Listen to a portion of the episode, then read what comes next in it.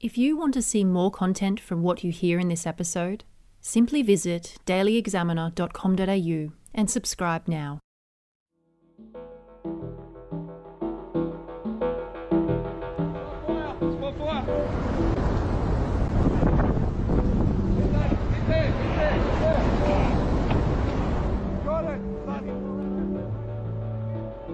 This is On the Frontline, a series that reveals the first hand experiences of New South Wales rural fire volunteers during the Clarence Valley's horrific 2019 bushfire season. It was honestly terrifying. I literally, I can remember just standing there with the hose and I was, I was crying. You could just see the wall of flame uh, was just coming, and all you could see was fire trucks coming through the flames. Kangaroos burnt mid-flight, just stuck. Um, you know, went white. Thought if it's done that to them, what's it done to the boys? yeah, I've never seen anything like that. I hope I've never seen anything like Marcia again. I'm Jenna Thompson, taking you across the region to hear directly from those who risked their lives in order to protect their community.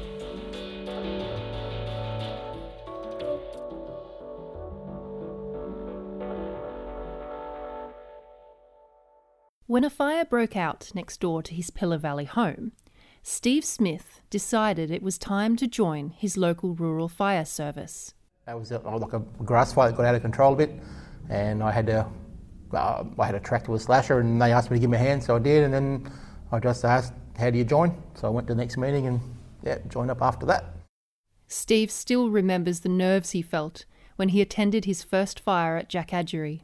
When you're a newbie, your first fire, all your training goes goes out the window. You go, "Oh crap, I'm here now. What? What have I got to do?" You know, and you just grab a hose and yeah, go for it really. Um, but yeah, it's just I say instincts just kick in, and yeah, and you go from there. Little did Steve realise that just three years later, he would be attending a blaze that's been described by other volunteers as the Clarence Valley version of the Black Saturday bushfires. Few will forget the most ferocious of them all the Liberation Trail fire.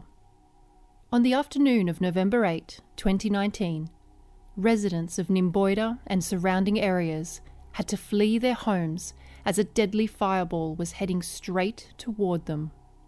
Steve was part of the many crews sent to help fight the blaze.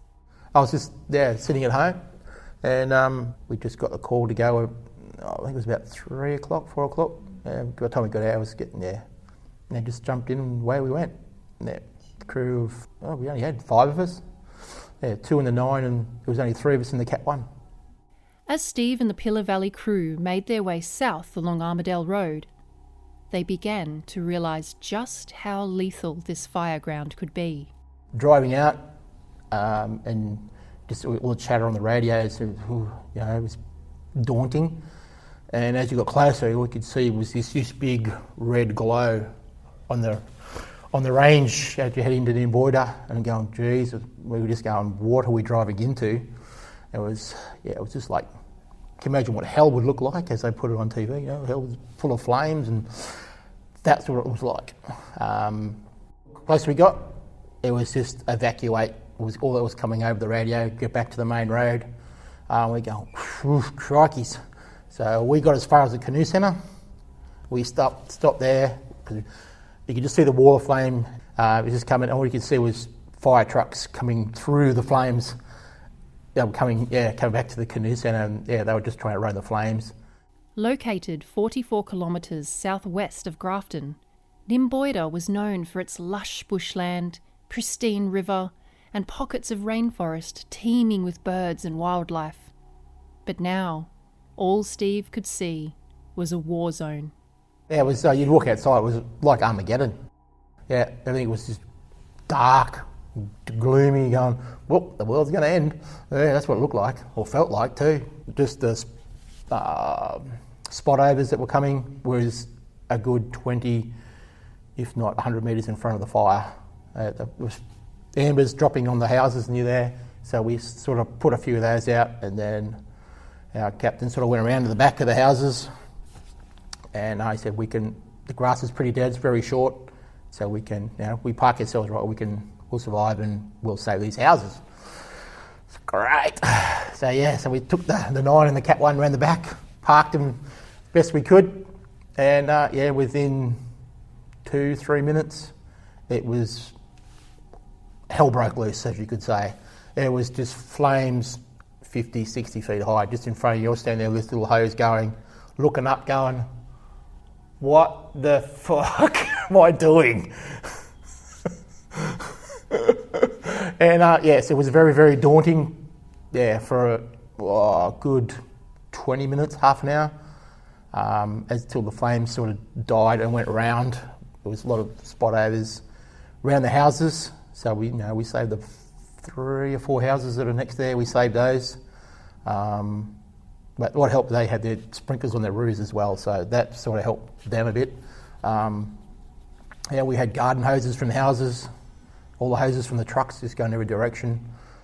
With winds of over 80 kilometres an hour and flames easily dwarfing homes and power lines, the Liberation Trail fire swept across the Nimboida River and tore through the community, turning 89 homes into ruins.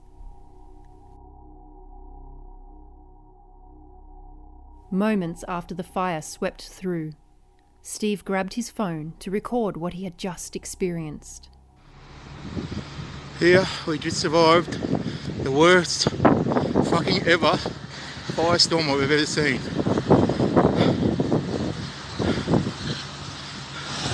Saved houses, but fuck, it was scary.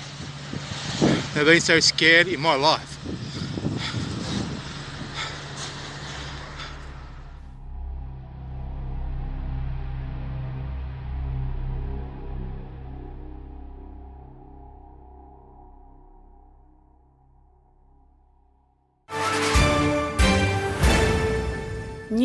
Doesn't have to be boring. The Brits have given Prince Harry a new nickname after yet another tell all interview. Oh God, is it the Ginger Whinger?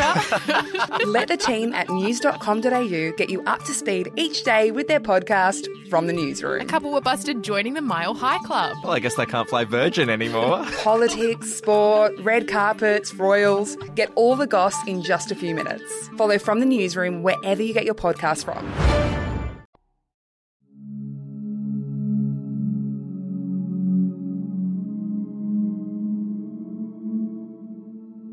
Although terrified by what he had just endured, Steve was proud of the work his crew had done, and one property in particular he helped save that night. I'll spruik about it. We saved the canoe centre. Yeah. Uh, we only lost the one shed next to the main office because we couldn't get into it. The flat Ambers got into it and it was full of chemicals and stuff like that, so we couldn't really get into it. All we could do was stand there with the hoses and try and keep the shed cool as best we could. Uh, wait, hopefully no explosion because uh, it could have been very di- uh, even bigger disaster if it did things had exploded. So it was full of uh, canoes, all the fiberglass stuff. You know, was, yeah, all that toxic stuff coming out of it as well. So that was yeah, another thing we had to keep in mind too is not try and breathe that in. So you'd sort of go do a bit and you'd walk away out of the smoke and the flames so you get a bit of fresh air and then you'd uh, yeah go back. So we sort of had crews on two sides of it. So you take it in turns of yeah keeping that cool, keep so it wouldn't because it was uh, it would have been it wouldn't even been a metre from the main office. Yeah, for that for that shed. Um, we saved majority of the canoes because they were on trailers, so we pulled them into the centre where there was no grass. Um, there was a little shed that was lost, but that was about it. Yeah. Since that night, the Nimboida Camping and Canoe Centre, dubbed the Helping Hub, has become the heart of the community's recovery, supplying food and tools, as well as an essential source of information on where to find help. However, his work on the fireground had only just begun. Steve would continue through the night to keep properties safe and rescue animals trapped in their backyard pens. It was a very long day. It was about a 14, 16 hour day. The time you got out there, fought that, and was, a, yeah, it was the next day. And it was still roaring. Oh, it went past us, and yeah, it was, yeah, was moving very, very quick. We didn't know how far it got until um, the sun came up. Yeah, we started driving out. We had to go to different areas for another different you know, different fires put out, and so yeah. yeah, so it was a very very long day and night and terrifying. Save the yeah, save the chooks. There's a chook run there. We saved the chooks and the ducks. well, it was sort of where we was, a couple of us were standing. There was a chook run, and uh, yeah, they a few ducks, and but we sort of the roof caught on fire, so we put the the fire out on top of the roof, and then something the netting was on it caught on melted. So we just tried to keep them cool as best we could. we, nearly, we nearly had roast chook for dinner, but but we saved them. Yeah. Over the next few days, Steve helped patrol the area for any potential spot fires. Got very close to uh, um, Coutts, and that got very close out that way. So, yeah, very close. They, you know, they bombed all around that, which you know, pretty well saved it. Yeah. So there was a lot of hell. Like we drove through it, Nimboida the next day. Um, we got to watch, uh, which wasn't a very nice sight, but you sort of you well, I saw my first house fire, house being burnt down. wasn't no, it's not a very nice thing to see. Someone losing their house, but, um, and gas bottles. Yeah, you can see why they've got pressure releases on the gas bottles. It was, yeah, we are told to get back as far as we could, and you just see the you hear the gas bottles um, pressure things going off on top. Yeah.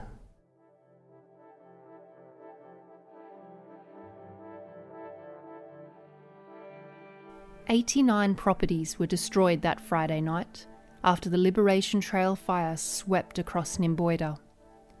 Months on from the blaze, the once lush green region remains a blackened landscape dotted by the ruins of people's homes. Even today, many residents continue to struggle with adequate housing and access to water or power while they rebuild their lives. Although little could be done to protect homes from the intensity of the firestorm, Steve is already looking toward what can be done in future to prevent any repeat of the devastation he witnessed. They've got to try and let us do more HR burns and things in the off season where we can. They're, we're starting to do some now, which is going to be good. But, um, but yeah, that's the thing. Yeah, got to be trying to do more yeah, people have got to learn to look after their properties more as well. They've got to try and do things as well to help us and everyone else out in their say community. Yeah, things like that. They've got to take more responsibility for their properties of yeah, hazard burns and cleaning up and things like so. They got, yeah, got rubbish laying around, get rid of it, burn it when you can. Yeah.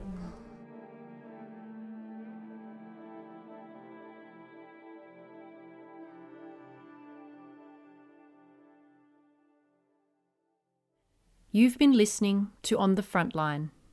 If you want to see more content from what you hear in this episode, simply visit dailyexaminer.com.au and subscribe now.